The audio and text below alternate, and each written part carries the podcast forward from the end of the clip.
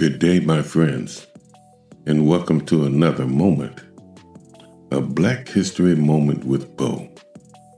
And if you should happen to be a first time listener, I say welcome. Welcome to the show of truth and facts.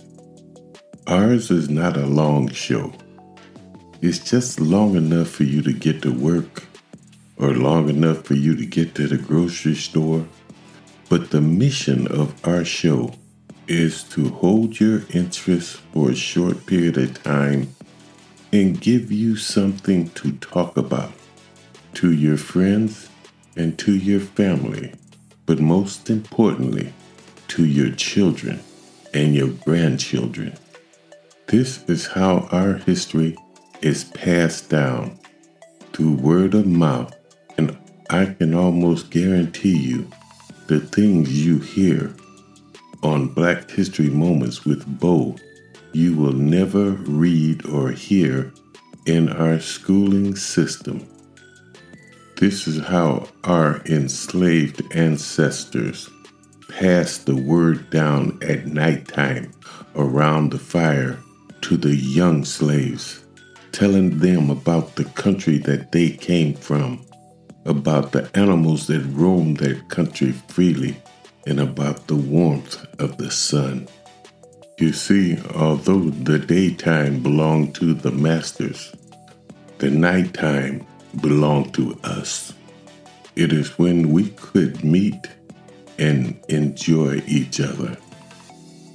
So let's slip into darkness for a moment, and I shall tell you a story about Ellen and William Craft. Passing as a white man traveling with his servant, two slaves fled their masters in a thrilling tale of deception and intrigue.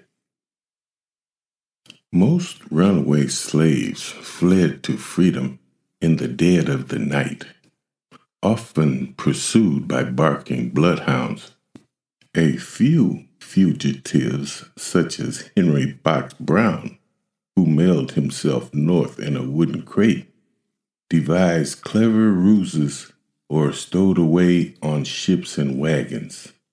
One of the most ingenious escapes was that of a married couple from Georgia, Ellen and William Craft, who traveled in first class trains, dined with a steamship captain, and stayed in the best hotels during their escape to Philadelphia and freedom in 1848. Ellen, a quadroon with very fair skin, disguised herself as a young white cotton plantationer traveling with his slave, William. It was William who came up with the scheme to hide in plain sight, but ultimately it was Ellen who convincingly masked her race, her gender, and her social status during their four day trip. Despite the luxury accommodations, the journey was fraught with narrow escapes and heart in the mouth moments that could have led to their discovery and capture. Courage, quick thinking, luck, and our Heavenly Father sustained them, the Craft said. Ellen and William lived in Macon, Georgia, and were owned by different masters put up for auction at age 16 to help settle his master's debts. William had become the property of a local bank cashier. A skilled cabinet maker, William continued to work at the shop where he had apprenticed, and his new owner collected most of his wages. Minutes before being sold, William had witnessed the sale of his frightened, tearful 14 year old sister. His parents and brother had met the same fate and were scattered throughout the South. As a child, Ellen, the offspring of her first master and one of his biracial slaves, had frequently been mistaken for a member of his white family.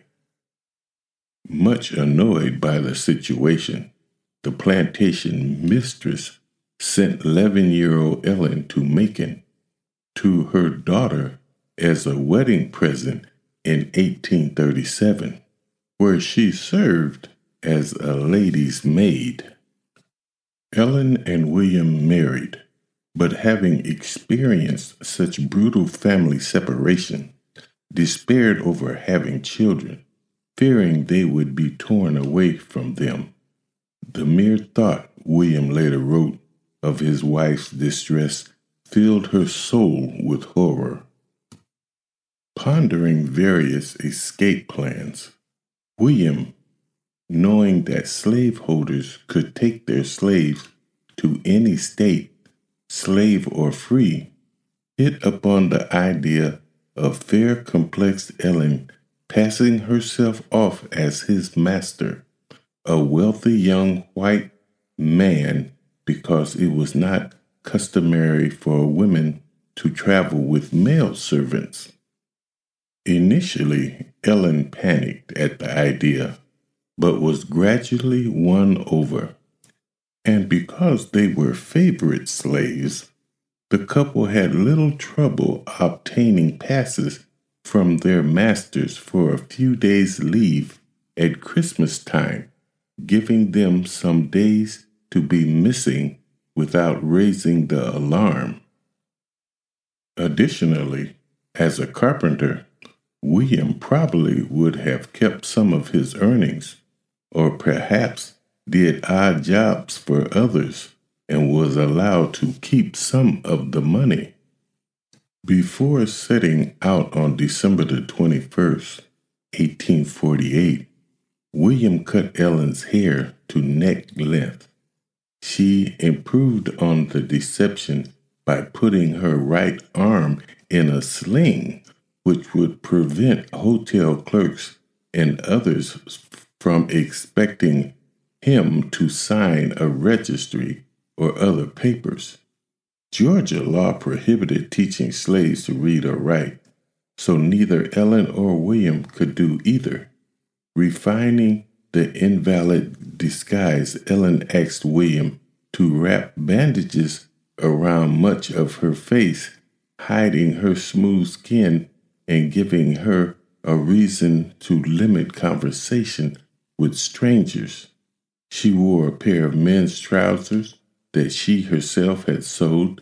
She then donned a pair of green spectacles and a top hat. They then knelt and prayed and took a desperate leap for liberty. At the Macon train station, Ellen purchased tickets to Savannah 200 miles away. As William took a place in the Negro car, he spotted the owner of the cabinet making shop on the platform. After questioning the ticket seller, the man began peering through the windows of the cars. William turned his face from the window and shrank in his seat, expecting the worst. The man searched the car Ellen was in, but never gave the bandaged invalid a second glance. Just as he approached William's car, the bell clanged and the train lurched off. Ellen, who had been staring out of the window, then turned away and discovered that her seatmate was a dear friend of her master, a recent dinner guest who had known Ellen for years. Her first thought was that he had been sent to retrieve her, but the wave of fear soon passed when he greeted her with, It's a very fine morning, sir. To avoid talking to him, Ellen frayed deafness for the next several hours. In Savannah, the fugitives boarded a steamer for Charleston, South Carolina. Over breakfast the next morning, the friendly captain marveled at the young master's very attentive boy and warned him to beware of cutthroat abolitionists in the North who would encourage William to run away. A slave trader on board offered to buy William and take him to the deep South, and a military officer scolded the invalid for saying thank you to his slave. In an overnight stay at the best hotel in Charleston, the staff treated the ailing traveler with utmost care, giving him a fine room and a good table in the dining room. Trying to buy steamer tickets from South Carolina to Philadelphia, Ellen and William hit a snag when the ticket seller objected to signing the names of the young gentleman and his slave even after seeing the injured arm. You see, friends, in an effort to prevent white abolitionists from taking slaves out of the South, slaveholders had to prove that the slaves traveling with them were indeed their property. And sometimes travelers were detained for days trying to prove ownership. The surly ticket seller reiterated his refusal to sign by jamming his hands in his pockets. Providence prevailed. The genial captain happened by, vouched for the planter and his slave, and signed their names. Baltimore, the last major stop before Pennsylvania, a free state, had a particularly vigilant border patrol. Ellen and William were again detained, asked to leave the train and report to the authorities for verification of ownership. We shan't let you go, an officer said with finality. We felt as though we had come into deep waters and were about being overwhelmed and returned to the dark and horrible pit of misery. Ellen and William silently prayed as the officer stood his ground. Suddenly, the jangling of the departure bell shattered the quietness. The officer, clearly agitated, scratched his head. Surveying the sick traveler's bandages, he said to a clerk, he is not well. It is a pity to stop him. Tell the conductor to let this gentleman and his slave pass. The Crafts arrived in Philadelphia the next morning, Christmas Day. As they left the station, Ellen burst into tears, crying out, Thank God, William, we're safe. The comfortable coaches and cabins, notwithstanding, had been an emotionally harrowing journey, especially for Ellen, as she had to keep up the multi layered deception. From making excuses for not partaking of brandy and cigars with the other gentlemen to worrying that slavers had kidnapped William. Her nerves were frayed to the point of exhaustion. At a Virginia railway station, a woman had even mistaken William for her runaway slave and demanded that he come with her. As predicted, abolitionists approached William. One advised him to leave that cripple and have your liberty, and a free man on the train to Philadelphia, urged him to take refuge in a boarding house run by abolitionists.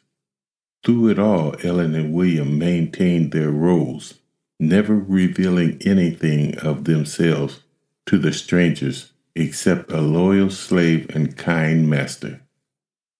Upon their arrival in Philadelphia, Ellen and William were quickly given assistance and lodging by the Underground Abolitionist Network. They received a reading lesson their very first day. Three weeks later, they moved to Boston, where William resumed work as a cabinet maker and Ellen became a seamstress.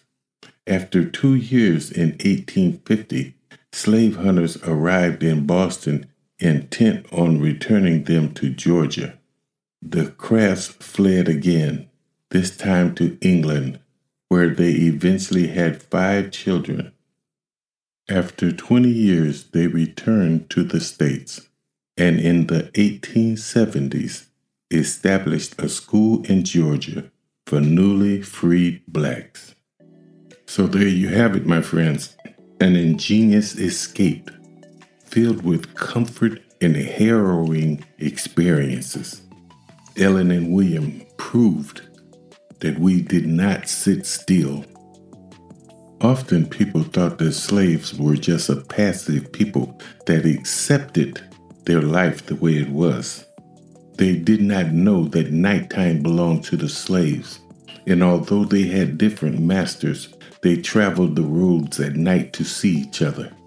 Slaves often rioted and burned fields of the masters in protest from one thing or another, proving once again that we were a gut wrenching people that would strike out at the masters at every chance we could, and proving once again that our history started 10,000 years before we were enslaved. I will leave you with this message, my friends. There are moments which mark your life, moments when you realize nothing will ever be the same, and the time is divided into two parts before this and after this. Until next time, it has been my honor